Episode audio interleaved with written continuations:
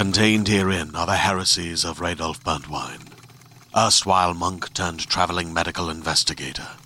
Join me as I uncover the blasphemous truth of a plague ridden world that ours is not a loving God, and we are not its favored children. The Heresies of Radolf Burntwine, coming January 2nd, wherever podcasts are available. And now, listen to this on the Toddcast podcast. No doubt, if you listen to rock music, you will know the band Shinedown. They've sold over 10 million albums, have the most number one songs on Billboard's mainstream rock chart at 18 number one singles.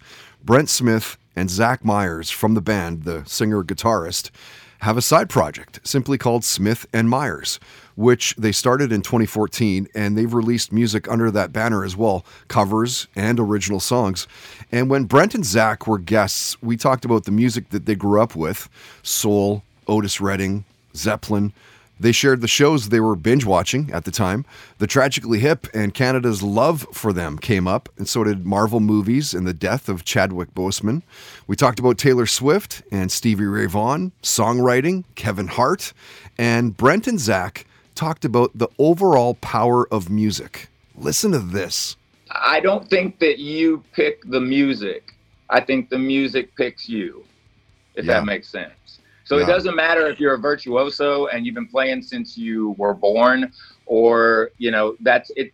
It shows the power of music and why it's so important, and and and really why it saves people's lives because it's it's the one expression that we have that's ever evolving, especially songs. A song can mean something to you um, one one year and then a couple years down the line you know you hear it again and it can hit at the right exact time but it means something different to you. And the styles change and it's not about you know like rock and roll that's a way of life. It's not necessarily a genre of music you know and i think that's why music is so important you know and you have a story like zach's where it's like the music picked him.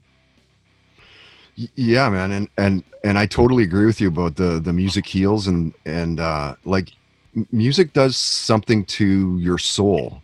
Like you can go to a like a, go to an old folks home, somebody that has dementia, but yet they can sing a song from when they were 12 years old, clear as day. Can't remember their daughter's name, but somehow they can sing the soundtrack of XY movie. I think that's a different part of your brain, man. I think that's a Yeah. different, you know, you- and your that that's your heart. You know, when you hear music, you know, that's something that's, you know, I think that there's, you know, when you hear music, like it'll give you a different emotion than anything else in life. I think there's a different neural receptor in there that kind of, you know, never goes away once something's embedded in there. You know, it's like why it's the same reason I get the same feeling I got the first time I heard the Stairway to Heaven solo. I still get, you know what I mean? Like it's it's those things you know i think that that's something that you know like we you know brent always says like you know music is kind of the key to the world man. It, it can heal it can heal people it can heal people's lives. And you know to us that's very important. I think that just works on a different i don't know there's some sort of different neural receptor in there that i think creates where music comes from. And it's it i think it's its own corner of the brain. It also builds off of vibration. I can't Yeah. wait for some i can't wait for some scientist on twitter to be like no it's not. Listen to this on the Toddcast podcast is brought to you by Tedco RV Supplies in Langley, an ICBC approved repair shop. Visit them on Facebook and Twitter at Tedco RV Supplies.